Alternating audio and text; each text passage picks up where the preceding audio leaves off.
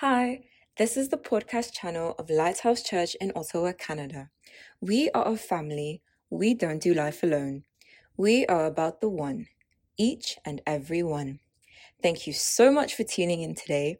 Our hope and prayer is always for life change. Here is today's message. Be blessed as you listen. Open your Bibles with me this morning to the book of John, chapter 3. It's going to be a great word. It's going to be a great, great word. I start this word today and I finish it up next week. It's going to be a great word. This word is going to bless me, it's going to transform me. Amen. John chapter 3, I'm going to read from verse 1 to verse number 6 in the New Living Translation of the Bible. John chapter 3, from verse 1 to 6. This is what the Bible says. The Bible says there was a man named Nicodemus, a Jewish religious leader who was a Pharisee. And after dark one evening, at night, under the cover of darkness, he came to speak with Jesus. Rabbi, he said, we all know that God has sent you to teach us. Your miraculous signs are evidence that God is with you. Your miraculous signs are evidence that God is with you. In, in the King James or the New King James Version, this is one of my favorite texts. Um, says that no man can do these works unless God is with him. And Jesus replied, I tell you the truth. Unless you are born again, you cannot see the kingdom of God. What do you mean? exclaimed Nicodemus. How can an old man go back into his mother's womb and be born again? Jesus replied, I assure you, no one can enter the kingdom of God without being born of water and the Spirit. Verse number six. Humans can reproduce only human life, but the Holy Spirit gives birth to spiritual life. Humans can reproduce only human life, but the Holy Spirit gives birth to spiritual, spiritual life. How many of you have ever been to an emergency room, the ER? Um, some spiritual people amongst you right now probably saying, I reject that. I would never go to an emergency room in Jesus' name. Yes, yes. I'm not saying you will go. Have you ever been, though, to, a, to an emergency room? The truth really is that the emergency rooms in the hospitals uh, in the Western world, in the US, in Canada, at least the ones I have been to, they're not so much emergency rooms as they are just waiting rooms for the most part. Um, any anywhere that you go and wait three hours before you see a doctor cannot be an emergency room by my definition. This is Deji's encyclopedia or dictionary definition of an emergency. It, it cannot just be. You go into an emergency room. I actually have a feeling that they intentionally waste your time to get you frustrated enough so that you just get upset and say, you know what, I'm healed now. I'm going home. I don't need to see a doctor anymore. So you go into the ER most times. You sit down they take you to registration, then they take you to triage, and then after that you wait in some inner inner inner waiting room, and then you see a doctor. And it's amazing that the doctors, no no offense to the doctors in the house, you know I love you guys deeply. Um, the doctors in the ER come and spend three minutes with you and tell you to go home and take Tylenol most times. Um, if your case is really bad, they'll order some kind of an X-ray or something like that. But the thing though is that there is a part of the ER which is you rarely see that um, when you're waiting in the waiting room where people have actual emergencies. These are people who come in, you know, either, you know, in an ambulance and from the moment that they get to the door, you know that this is an emergency. They don't ask them to sit down. They don't even ask them to register. They're technically registering them as they're wheeling them inside. Um, doctors, multiple doctors pounce on them um, instantly. Nurses are asking them questions. Uh, what was the last thing you remember? Blah blah blah. This this is from me just watching a bunch of you know TV shows and stuff. Um, so that tells you that there's a difference between the ER and the ER, right? So you're talking about people who have maybe experienced some kind of trauma, um, you know, some sort, or need some kind of resuscitating or something like that. It's it's it's an urgent situation, and of course, because it's urgent, because it's an emergent issue, there is a sense of almost panic, all right, urgency um, as they attend to that to that person right there and then there is perhaps someone grabs maybe a, a defibrillator or something they start IV fluids they, they just start to do anything about emergent emergency rooms is like really they try to stabilize the patient the objective of the ER team is not to to treat or to to cure you or whatever is wrong with you the first thing they're trying to do is to salvage your life make sure that you don't die because your life is clearly at risk. They they try to stabilize, you know, the patient so that they don't lose the patient. That's that's it. And and and so there's a lot of running around um, to make this happen. This is not the emergency room that most people walk to, you know, on their own two feet and say, "Hey, I think the left side of my head hurts a little bit." This is like actual emergency. And and so today. This is relevant because the, the, the, topic of my conversation today and next week is state of emergency. That's my topic. Um, state of emergency. And it sounds ominous, but if you're looking for and you're trying to figure out, look, I can't find that in the Bible. Where where does the Bible talk about a state of emergency? If you're looking for a more friendly topic, it's I'm struggling in my spiritual life. All right, state of state of emergency dash I am struggling in my spiritual life. I'm struggling in my spiritual life. Amen. So the text we read, all right, John chapter 3 from verse 1 to 6. By the way, John chapter 3 has the most popular verse in all of Christianity, John 3:16. For God so loved the world that he gave his only begotten son. Come on, help me finish that. For those of you who went to Sunday school, that whosoever believes in him should not perish but have everlasting or eternal life. Very popular verse of the Bible. But when you backtrack to the earlier parts of John chapter 3, you realize that this is actually a conversation between Jesus and a guy called Nicodemus. Nicodemus and Jesus. This guy called Nicodemus, he's a Pharisee, all right? He's one of the religious elites. He's religiously learned. He's one of those people, he belongs to a sect um, in Israel at the time that Jesus had a lot of trouble with. Um, the people who he often called hypocrites and he often chastised them for forcing people to obey the law, knowing fully well that the law cannot justify and no one could fully keep the law. Not only did they tr- try to hold people to the letter of the law, but they actually made up additional laws by themselves, you know, just to make themselves feel a bit more holy and righteous. Um, and so Jesus had a hard time with these people. And, and Nicodemus belongs to this sect. Paul also was a Pharisee. He says, you know, as touching the law, or Pharisee of Pharisees, or something like that. And so this guy belongs to a religious group, okay, an elite religious group.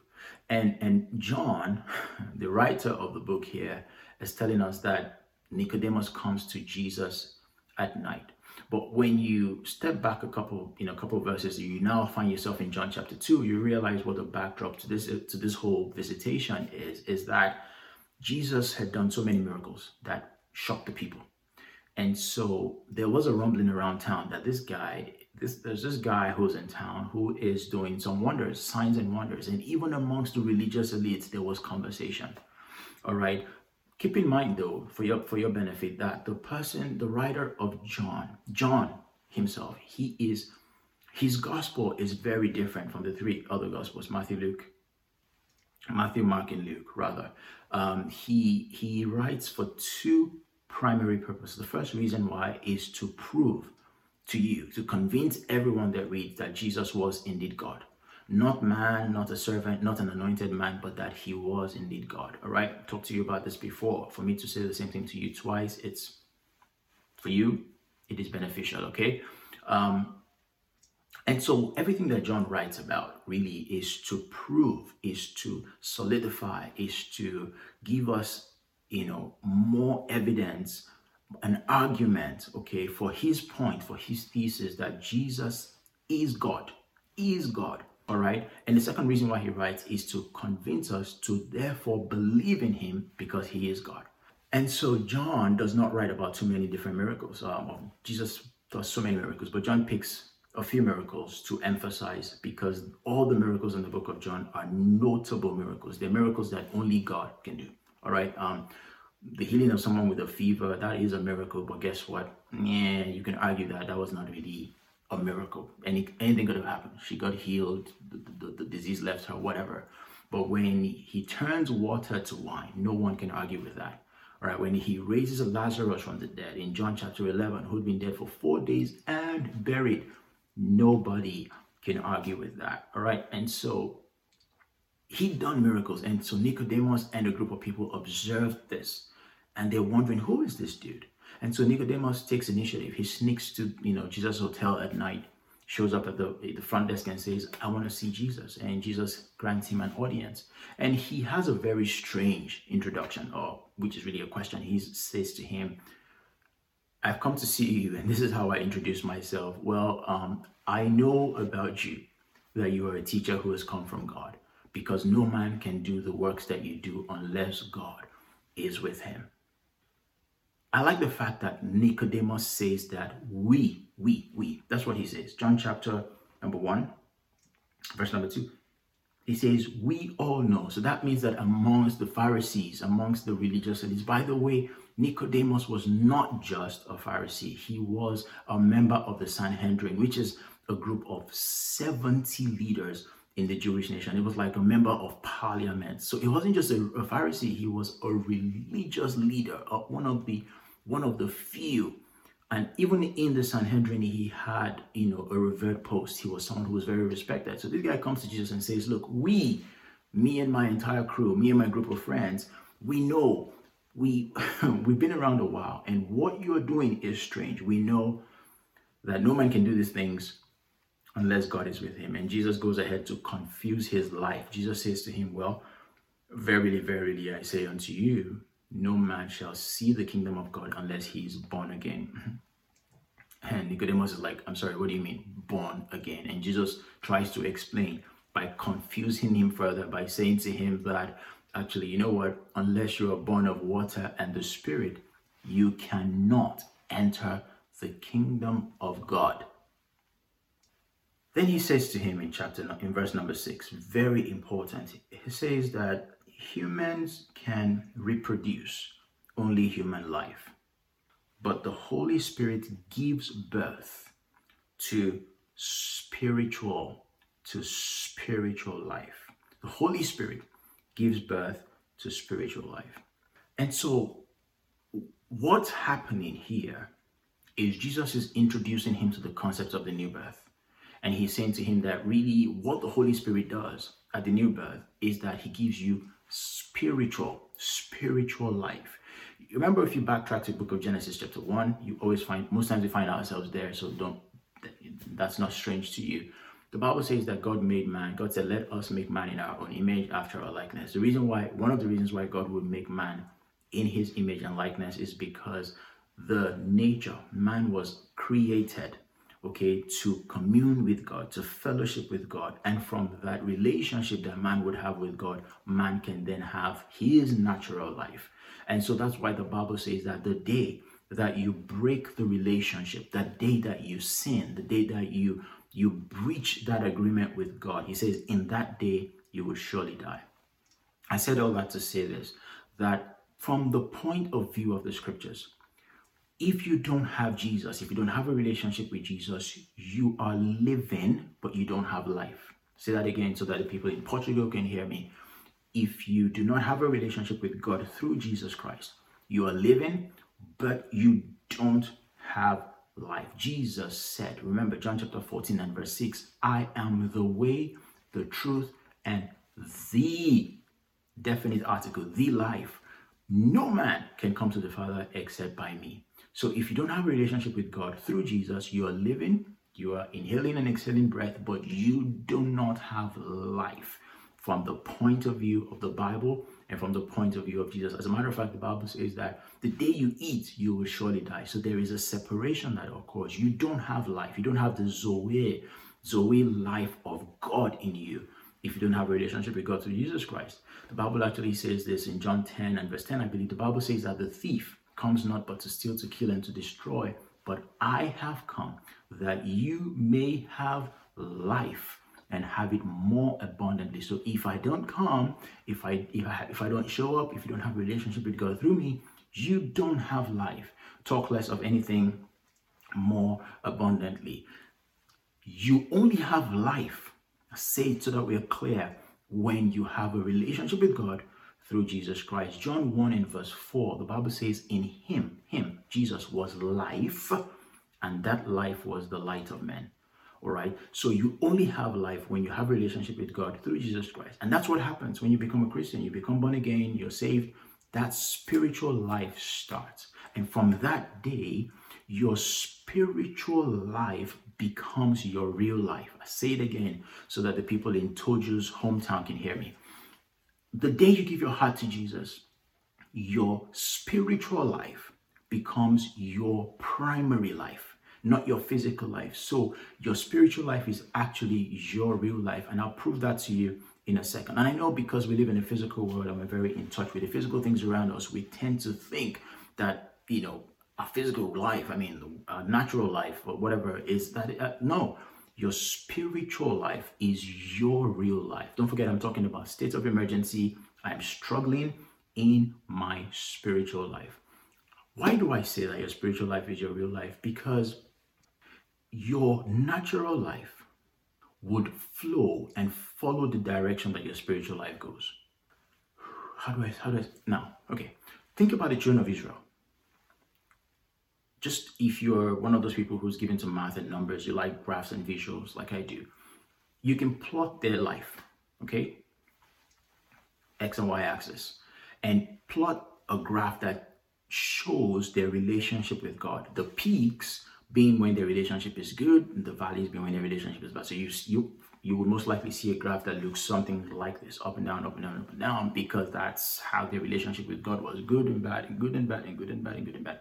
Now, on the same axis, hmm, you plot their life, their natural life, how things were going for them, you would realize that it very closely followed how their spiritual life was, was, was, was evolving. That graph would look identical with hmm, a bit of a difference in time. So naturally, your natural life, your physical life, your life around you, your your your your world would flow in the direction that your spiritual life is going. Your spiritual life is your real, is your real life. Don't forget that the Bible says this that the body, pay attention, without the spirit is dead. The body without the spirit is dead. So that means that you can find an able bodied man, healthy, six foot four, built, muscular, not an ounce of disease in, this, in, in his body the moment, if in that moment the spirit of that man leaves him, that body, that healthy body, that six pack body is going to drop dead. So that tells you that it is the spirit then of a man that gives the body life. So if it's the spirit that gives your physical body, your flesh, gives it existence, because as soon as the, the body dies, it's from that moment it starts to decay. That means then that your spiritual life is more important than your physical life. That means that your spiritual life is what controls your physical life. The body without the spirit is dead. The spirit without the body is still alive because the Bible says it returns to God. Returns to God.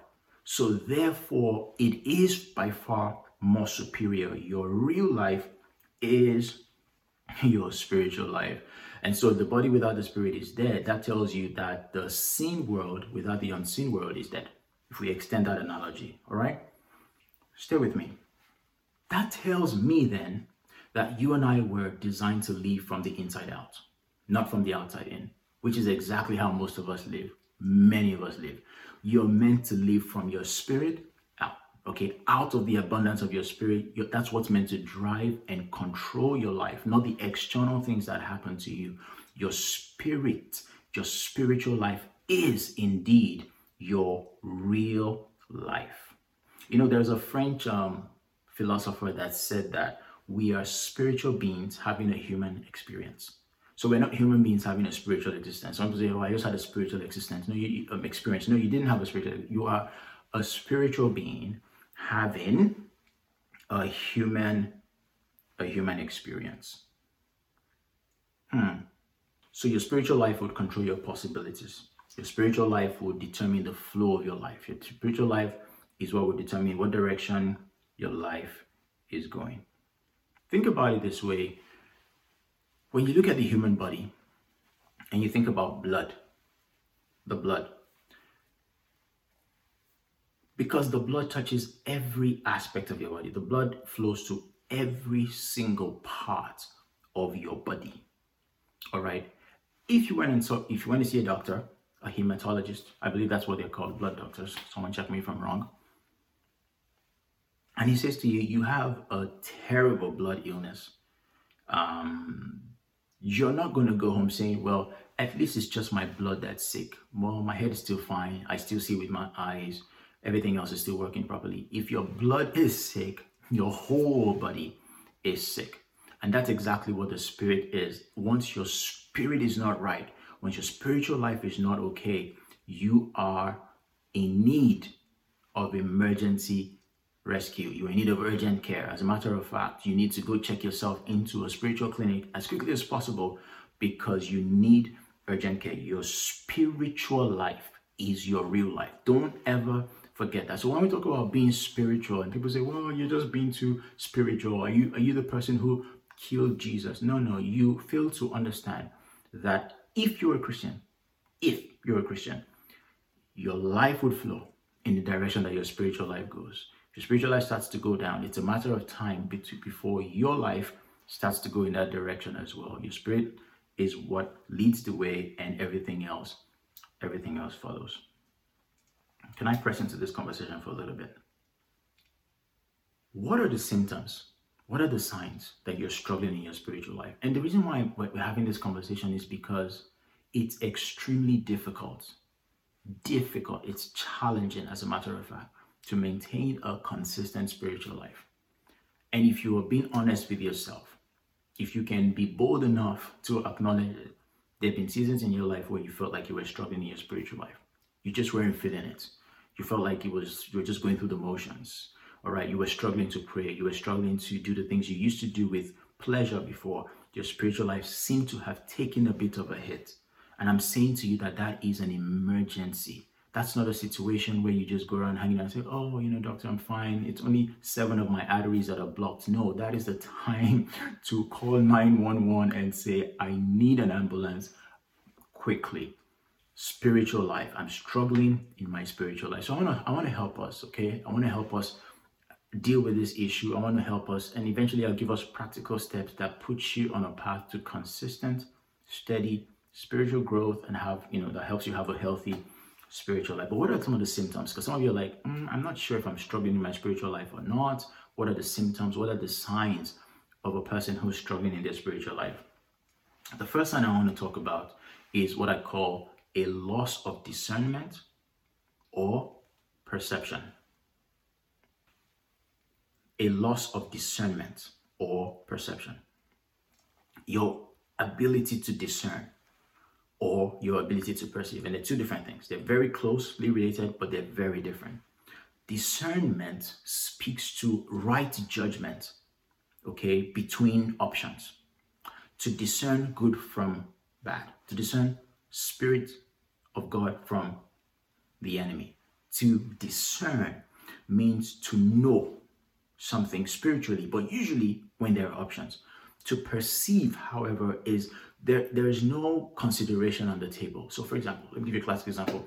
You're girl, um, and a guy comes to you and he's, you know, saying all the right all the right words, and here you are, you know, he ticks all the boxes, you know, all the boxes that you have.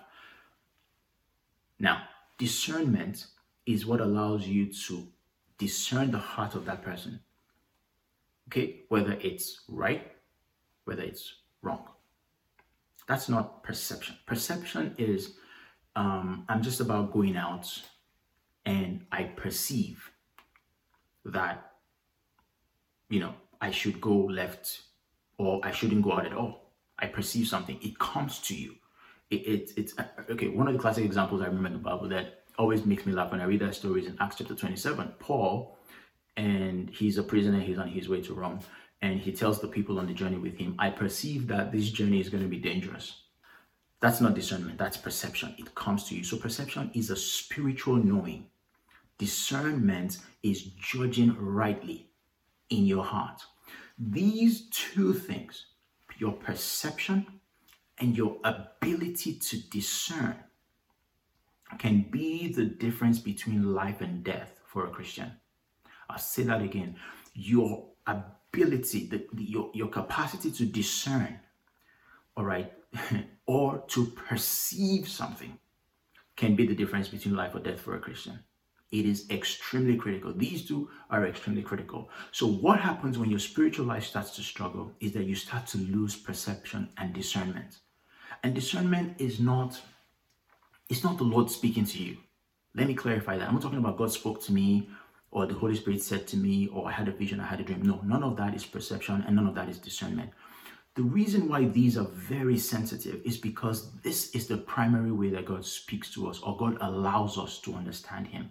It's your discernment and your perception. And what it is really, ah, this is exactly what discernment and perception is. It they allow you to pick the mind of God. God has not said anything, but you pick his mind on an issue. So, for example, if Buki and I, Buki is my wife, for those of you in Tanzania, um, if Buki and I, you know, maybe we go somewhere and maybe someone says something, but because maybe because we're in public and what was said, maybe it was, I don't know, maybe I didn't like what was said or something, just an example. So I play it off, I just pretend like it, it never happened. But because of the relationship, she's able to pick my mind on that issue and understand that even though I said no words, no words, I did nothing on the ex, you know, on the exterior that that that communicated my uh, my displeasure. She can pick it from my heart. That's discernment. That's how perception and discernment work. You are picking things from the mind of God. He's not saying anything to you. And this is one of the major ways that God will deal with you as a child of God. He would you would have to pick things from his mind.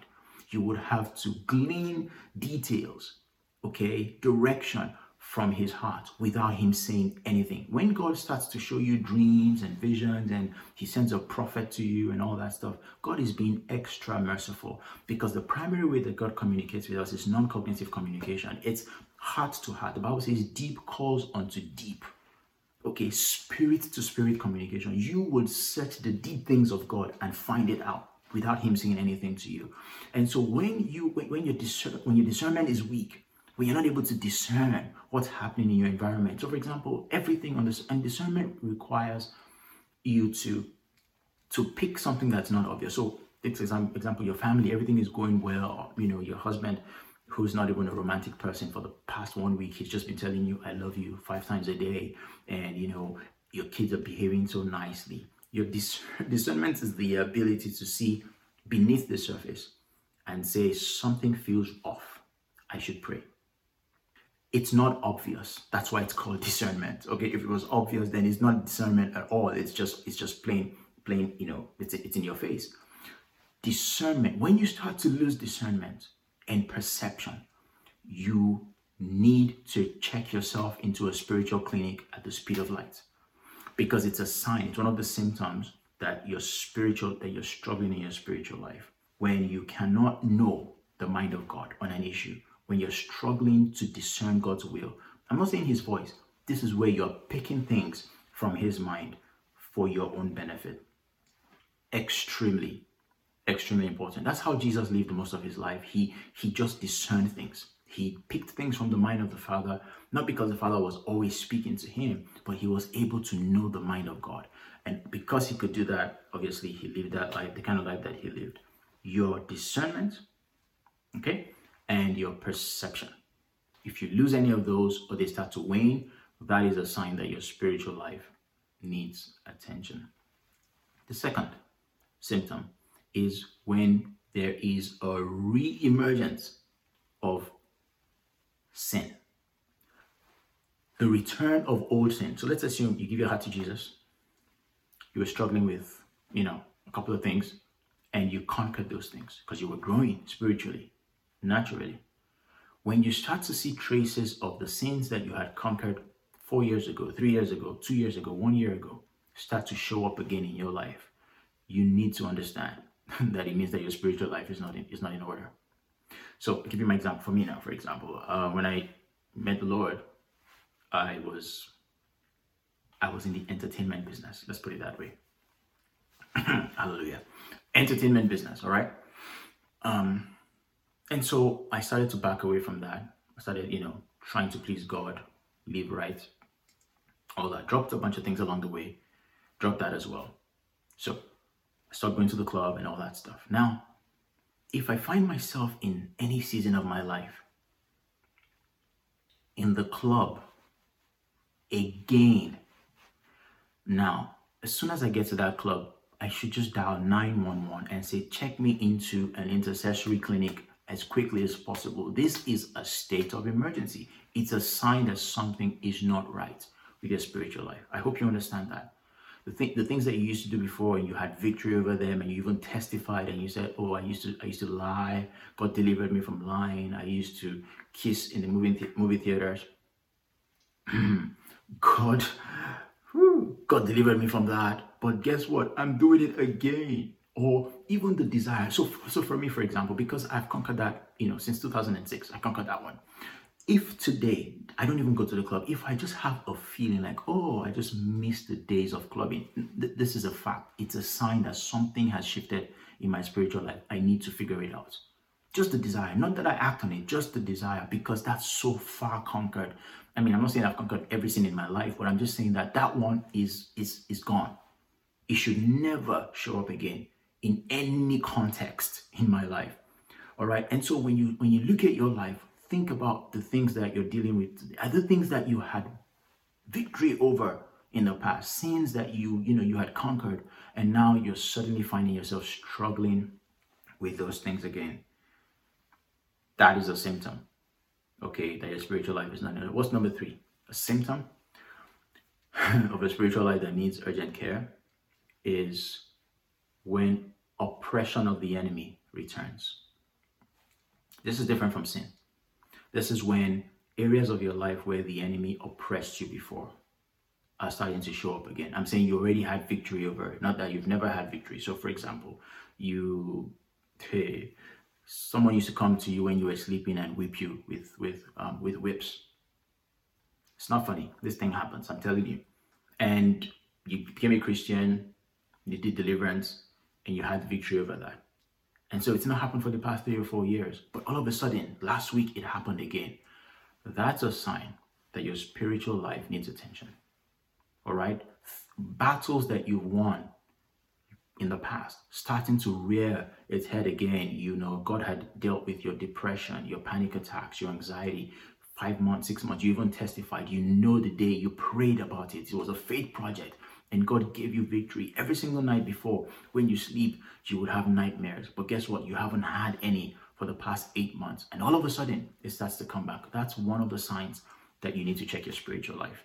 When there is a resurgence, a reemergence of oppression that you had victory over. Let me tell you something about the enemy that we have. And you know this, I'm not one of those spooky people. I in no way glorify the devil at all. I'm extremely disrespectful to him I think he's a nuisance. All right. But one thing about the enemy that we have is that he's very patient and he has a habit of coming back. So let me give you a scripture. The Bible says in the book of Luke, chapter 11, Luke 11, from verse 24,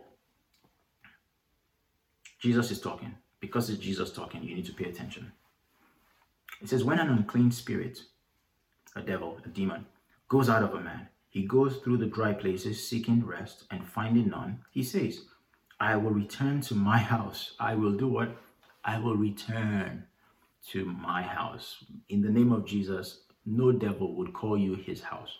That's so disrespectful. It's so rude. Makes me angry. I will return to my house from which I came. And when he comes, he observes he looks, he's like, hmm, let's let's see the state of this house. And the Bible says that when he finds it swept and put in order, he goes and finds seven other devils more wicked than himself, and they come. And the Bible says that the end of that man is actually worse than the beginning. Because Jesus said this, you need to listen to this. And I want what I'm about to say now, I don't don't take it out of context, okay? I want you to understand me and listen to me completely before you run with it any form of oppression of the enemy, call it depression, if it's demon related, anxiety, panic attacks, attacks in the night. When you're sleeping, someone comes to beat you. When you're sleeping, someone comes to rape you. Um, you're sleeping, someone is choking you. Any, any kind of attack of the enemy. When you get freedom from it as a Christian, that can always come back. I said, pay attention to the end, please. So you don't say, uh, Pastor says we can never be delivered. If your spiritual life does not stay consistent, that's what Jesus was trying to say. If your life is not in order spiritually, the, Uh, by the way, we're talking about spirit. So don't think that the enemy, the, the devil, look, next year I'll do a teaching on deliverance and demons. If the Lord will give me liberty to do that. One of the things you have to understand is that we're talking about spirits. They have a long memory. They don't forget.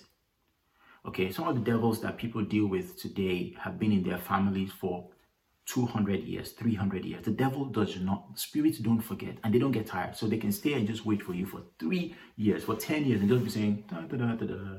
Are you done? Okay. They're looking for the day when the description, what Jesus says, said that the day that your house is swept and in order and there's nothing in it, there's no Holy Spirit, Bible says that they would come back and repossess that situation. And that's why you find that you've been free from something, you know, it's not happened to you in the past eight months, even eight years, sometimes even 10 years, and all of a sudden you find that it happens again. That's a sign that, listen, that's a sign that the enemy observed you and figured that he has an opening to attack. Put your spiritual life in order. It's a state of emergency. The Bible says this about Jesus that when the devil came to tempt him, when he was done, the Bible says that the devil left him for a season. For a season. He came back. And when he came back, he came back using Peter. And Jesus said to Peter, Get thee behind me, Satan. And I can just imagine that conversation because we're talking about a conversation where just a couple of verses before Jesus Christ was saying to Peter, You know, flesh and blood has not revealed this to you. You are so spiritual, Peter. Wow, upon this rock I will build my church. The gates of hell will not prevail against it. I'll give you the keys of the kingdom. And the next thing Jesus says, Hey, get thee behind me, Satan. I'm sure people were like, look, this guy is bipolar. Like, we knew that all that prayer was eventually going to run him mad. But the devil came back. He will come back. If you've never had a problem before in an area, fine. But if you've ever gotten deliverance and freedom from any form of oppression of the enemy, for someone who's who's um you you've um you're bright, very bright, but you study, you get to the exam hall and you blank out it happened to you, specifically happened to you in your second year of university. All right. Um, and now you are starting to see traces of that return. You had victory. Put your spiritual life in order. The enemy is looking for the day when you let your guard down. And I'm not saying live in fear of the enemy. I'm not saying you should pursue God because you don't want the devil to possess you. But I'm telling you exactly what happens because that's what Jesus says that he will come back. You have an enemy who's very real, very active, has a long memory, does not get tired, he will come back. There was a reason why he was there in the first place. Something granted him access, and he will come back. Hmm. Symptoms. So I said number one, when you have when you're losing discernment and perception. Number two, when there's a return of habitual sin. All right. Number three, when there's a re-emergence of oppressions, any form of oppression of the enemy in your life that's a sign that your spiritual life is not quite intact. Just say one more because I don't have time. When you have no appetite to pray, study the word, or to serve. When you have no appetite for the things of God. Um, prayer and studying of the word, I would group those together and say that they're almost on the same level in terms of importance. Service comes after that. Because as a matter of fact, you should only serve from a place of relationship. All right? By the time the enemy starts to attack your service and you say, Well, I don't want to serve anymore, he has done much damage. That's your you're way down the slope. Right? But the first thing is that he takes away your appetite for prayer. And if you're being honest with yourself, you will know that you've been through those seasons where you struggle to pray. Takes away your appetite for prayer, takes away your appetite for the word of God. Um, when any of those are happening, examine your life today. Are you are you sharp in your discernment? Are you sharp in your perception? Are you able to pick the mind of God? Go digging and find what you look what you're looking for in the mind of God. Is there a pattern of sin that has come back? Is there oppression that has returned, that had left before and has now returned? Or are you struggling to pray, to read your Bible, or to serve? The Bible says to us in the book of Acts, chapter 6, this is when an administrative issue arises amongst the apostles. And the Bible says that the widows were being neglected in the distribution of the daily portion. And the apostles were wise enough to understand that um, this is a distraction. The enemy, it's good to feed widows. It's good to make sure that the widows get get get fed, but and to serve. but it says, let us appoint men to do that, so that we can do two things: focus on the ministry of the word and on prayer. If you're a Christian, you've been a Christian for five years, six years, eight years, ten years, two weeks and you're not serious about prayer, you're not serious about study of the, I must say read, study of the word of God, you you need to give some attention to your spiritual life. Okay? The two of them go together. Um, if I was to pick one that was more important, I'll probably slightly favor the word because you can only pray. The word is a seed for prayer. All right? But both of them are very important. If you're not praying, you're at risk. If you're not reading the word, you're at risk. Um, think about it this way the word of God helps you grow. The Bible says, as newborn babes, desire the sincere milk of the word in the book of Peter, that you may grow thereby. That's what it says. But prayer makes you strong. The word makes you grow, prayer makes you strong. So, if you give birth to a child, you give the child food. Naturally, the child is going to grow and develop. It's going to become, I don't know, six feet, six feet tall like me. But just because he, is grown does not mean that he has capacity, right? So to be strong, you need to exercise. You need to go lift some weights. You need to call Coach Brian and Field Athletics, all right? And when you do that, you're not just grown, you're also strong. And so the word of God helps you to grow, to grow, but prayer makes you strong. The word can make you strong too, and prayer can help you to grow, but more so, the word helps you grow, and prayer makes you strong, makes you have stature in the spirit. All right, not one without the other. Both of them go together. And of course, you serve. And of course, you serve. When your spiritual life is failing, when you're struggling in your spiritual life, you're struggling to pray, you're struggling to read your Bible, you're struggling with sin that you have once overcome. You're losing appetite for all the things of God. Everyone is excited about, hey, yeah, there's something going on. Let's go, let's go pray, let's go do this. Before you were the first one there. Now you're aloof. You don't care anymore urgent care is needed. Urgent care is needed. That's one of those cases where you need to be wheeled into the spiritual clinic on a gurney and immediately they pump you full of IV fluids and try to get a pulse because your spiritual life is your real life. And what's happening in this season as we all are struggling through a pandemic and life seems to be hitting us with all kinds of curveballs is that our spiritual life seems to take a bit a beating. We're living from the outside in. We're allowing the things that are happening on the exterior to affect us on the inside.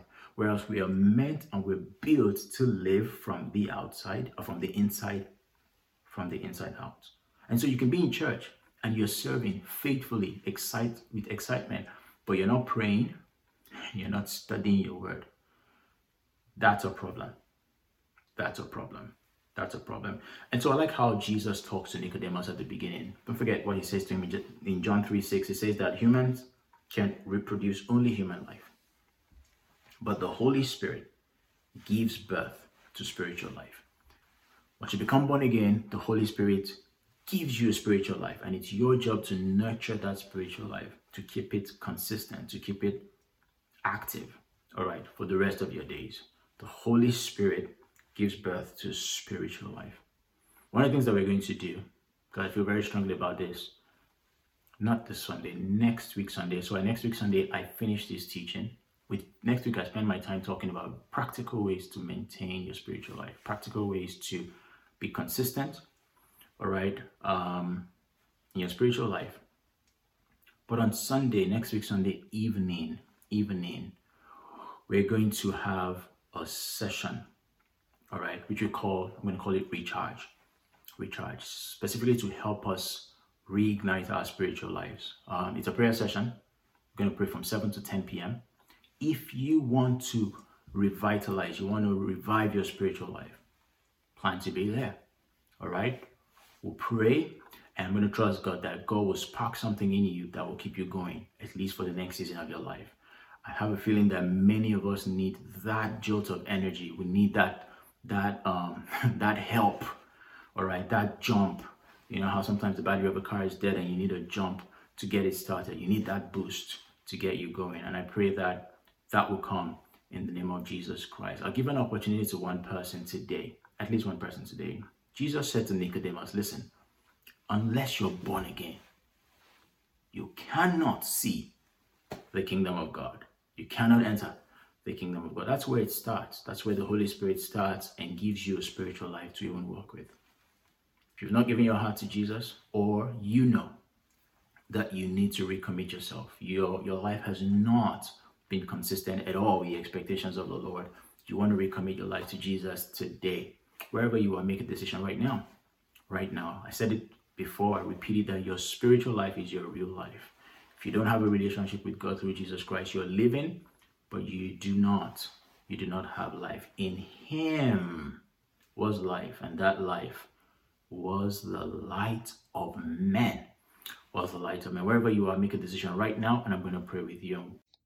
Thanks again for listening. To hear more messages like this one, make sure you subscribe to our podcast channel. If you want to be a blessing to others, share the message. To stay connected, download our app and follow us on Instagram at Lighthouse Church Ottawa. We love you.